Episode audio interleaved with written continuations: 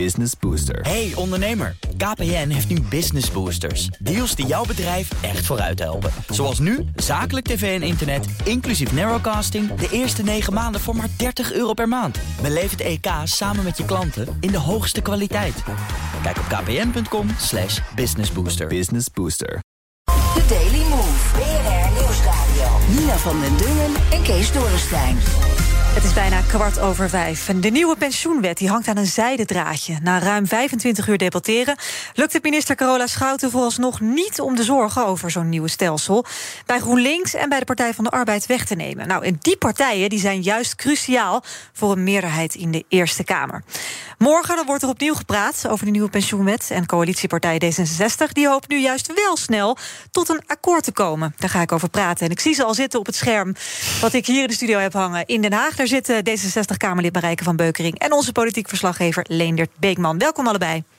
Welkom Nina. Uh, Leendert, even om met jou te beginnen. Waarom lukt het Carola Schouten maar niet om die wet door de Kamer te krijgen?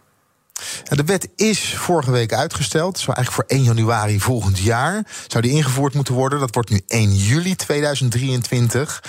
Eerst kon Corolla Schouten de Kamer niet goed uitleggen hoe het geld, het geld dat beheerd wordt door die pensioenfondsen, en let op, het gaat om 1500 miljard, precies verdeeld moet gaan worden. Mhm. Want in de nieuwe pensioenwet, om het even makkelijk uit te leggen, is er geen collectieve pot meer, maar krijgt iedereen zijn eigen kleine spaarpotje. Ja. Zowel de werkenden nu als de mensen die al met pensioen zijn. Nou, hoe ga je dat verdelen?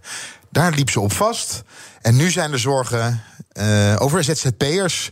Links wil dat er een goede regeling komt. En niet alleen voor ZZP'ers, maar iedereen die nu nog niet aan en voor zijn pensioen spaart, dat er een goede regeling voor komt, dat zij ook pensioen gaan opbouwen. Ja, Marijke van Beukering van D66. Het is natuurlijk een wet waar lang over na is gedacht uh, door de coalitie. Waarom krijgt u die wet nou niet verkocht bij de oppositie? Nou, dat is een, een, leuke vraag uh, om mee te starten. Ik uh, denk wel dat we de wet uh, verkocht krijgen aan de oppositie. We hebben ook de afgelopen. En ik vind het ook niet echt dat het een, een wet is alleen van de coalitie. Er is een pensioenakkoord gesloten. Daar hebben heel veel partijen over meegepraat en ook een handtekening onder gezet. En wat we nu aan het doen zijn, is eigenlijk de uitwerking van dat akkoord. en ik, ik, zie eigenlijk, en dat is ook afgelopen maandag ook weer een pensioenpro benoemd, dat er nog steeds heel veel draagvlak is voor dat akkoord. Waar het nu op aankomt zijn de, de laatste puntjes op de i. Het is een hele uh, uitgebreide wet en een hele uitgebreide memorie van toelichting. Daar hebben we dan ook al uh, inmiddels vier dagen over gesproken. Uh, drie dagen, we gaan morgen de vierde dag in. En ik denk dat, dat we heel ver gekomen zijn met ja. elkaar. En ook met de antwoorden van de minister. Nou ja, u zegt puntjes op de i, maar PvdA en GroenLinks, die quote ik nou even. Die zeggen, wij vrezen een sociale ramp... doordat ongeveer een kleine 2 miljoen werkenden... anders dan de meeste mensen in loondienst... omdat die geen pensioenregeling hebben, ook niet in dit nieuwe akkoord. Er wordt niet genoeg voor die groep gedaan. Ik, ik heb dat ook gehoord, dat dat is aangegeven. En ik kan een klein deel met ze meegaan. We zijn met z'n allen verantwoordelijk dat, dat iedereen in Nederland ook voor zijn toekomst aan het sparen is. En dat kan in de vorm van pensioen zijn. En dat is het arbeidsvoorwaardelijk pensioen. Het kan ook in de derde pijler zijn. Maar er zijn ook nog andere mogelijkheden om pensioen op te bouwen. En ik vind het zelf, uh, afsteven op een sociale ramp, vind ik gewoon echt te grote woorden. Ik denk dat je daarmee uh, alles op één grote hoop gooit. Ik kan wel met ze meegaan als ze zeggen dat dat plan wat er is, dat, uh, dat plan om de, om de witte vlekken, dus de mensen die geen pensioen opbouwen, om daar wat aan te doen, dat, dat we daar misschien nog wat uh, sneller actie op moeten zetten. Daar kan ik heel ver met ze in meegaan. Als je dan tegelijkertijd ook zegt alle zelfstandige pensioenplicht. Uh, ik, ik, ben meer van het ver, verleiden van mensen en wat minder van het verplichten. Hmm. Leonard, uh, Marijke van Beukering noemt het puntjes op de i. Maar GroenLinks en PvdA die zeggen ja, wij hebben zware bezwaren. Sowieso de hele oppositie, die is wel kritisch, toch? Ja, we hoorden wel kritiek. Het is natuurlijk waar dat er een uh, pensioenakkoord is gesloten. Maar hier in de Kamer, ja, er zijn heel veel vragen. Wel, waarom duurt dit overleg, dit debat zo lang? Omdat er 300 vragen zijn gesteld aan de minister. Zo. Ja, dat, dat, dat is nogal wat. Ja. En uh, ja, de, ondertussen, we zijn nog steeds bezig. Want eigenlijk is het debat geschorst. Morgen gaat het weer verder. En uh, dat komt toch omdat er bij, zeker bij de, op, uh, de oppositie, heel veel vragen zijn. Nou hebben we natuurlijk Liane Den Haan, ondertussen van de partij Goud. Ze wil zelf niet zeggen dat het de oudere partij is, maar de voormalige. En ze was natuurlijk ooit bij, uh, bij de oudere, ja, 50 plus, nu de eigen partij. Nou, zij heeft zeker nog wel een aantal punten van kritiek. De uitwerking is eh, echt onder de maat. En dan gaat het met name voor ons over de drie I's: invaren, indexatie en inspraak. En op alle drie die onderwerpen is het gewoon niet voldoende. En ook Pieter Omzicht is kritisch. Er zitten hele grote problemen bij de pensioenwet. Um, ten eerste hebben de deelnemers niks te zeggen of zij overgaan naar de nieuwe pensioenwet of niet. En ik vind eigenlijk dat er een soort collectief referendum georganiseerd moet worden in de pensioenfondsen.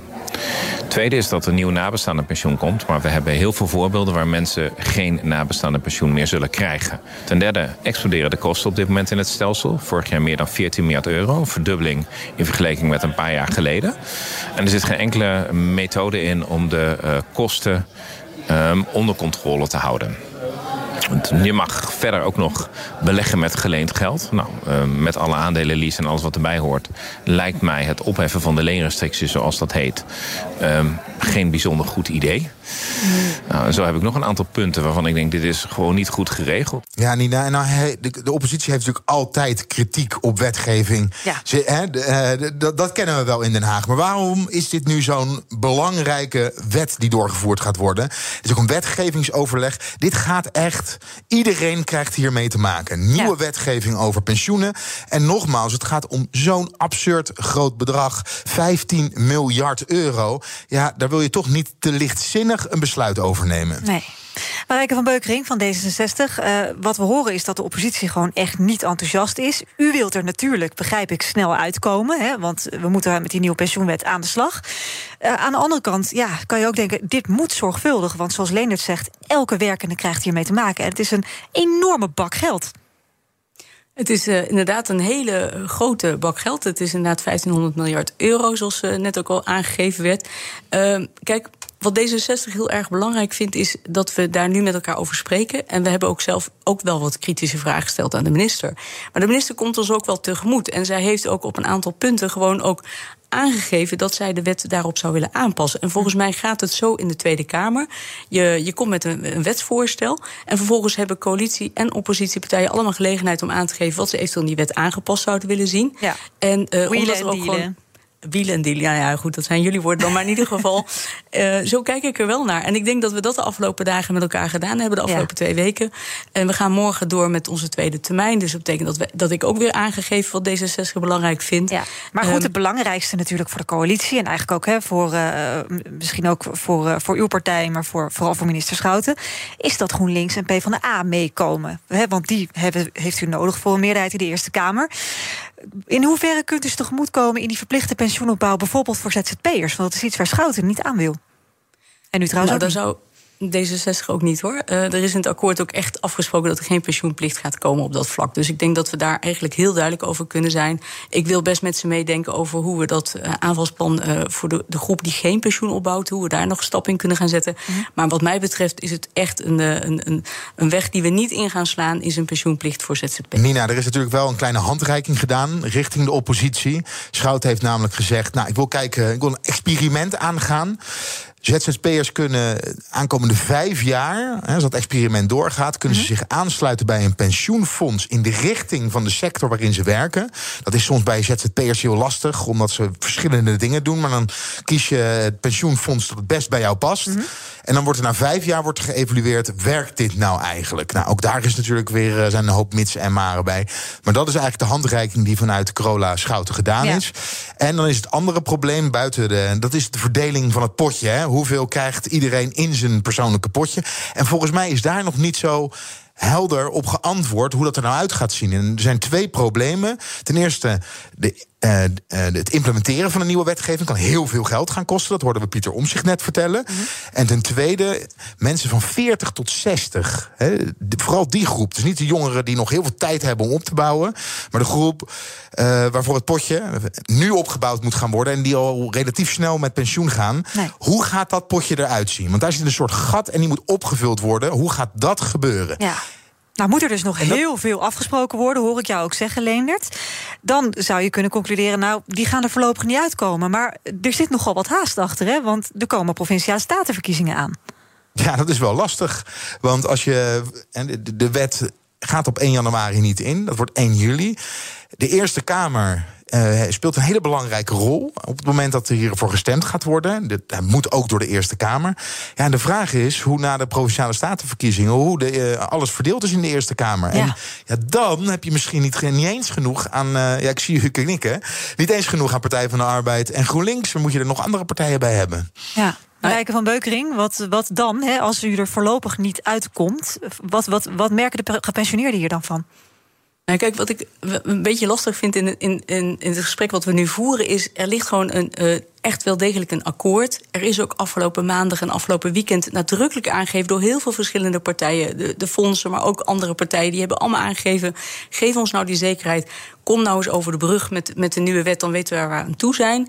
Er zijn heel veel gepensioneerden die zeggen: wij willen graag geïndexeerd worden. Dat gaat gebeuren met de nieuwe wet. In de nieuwe wet uh, is het veel makkelijker om mee te bewegen met de economie. Dat persoonlijke pensioenpot gaat meebewegen. Dus ik heb echt zoiets van: ja, weet je, als zoveel mensen er voorstander van zijn, dan moeten we, en jullie noemden dat wielen en dealen, maar dan moeten we daar gewoon met elkaar uit kunnen komen. En ik, juist... prijs u, ik prijs u uh, uh, positivisme hoor.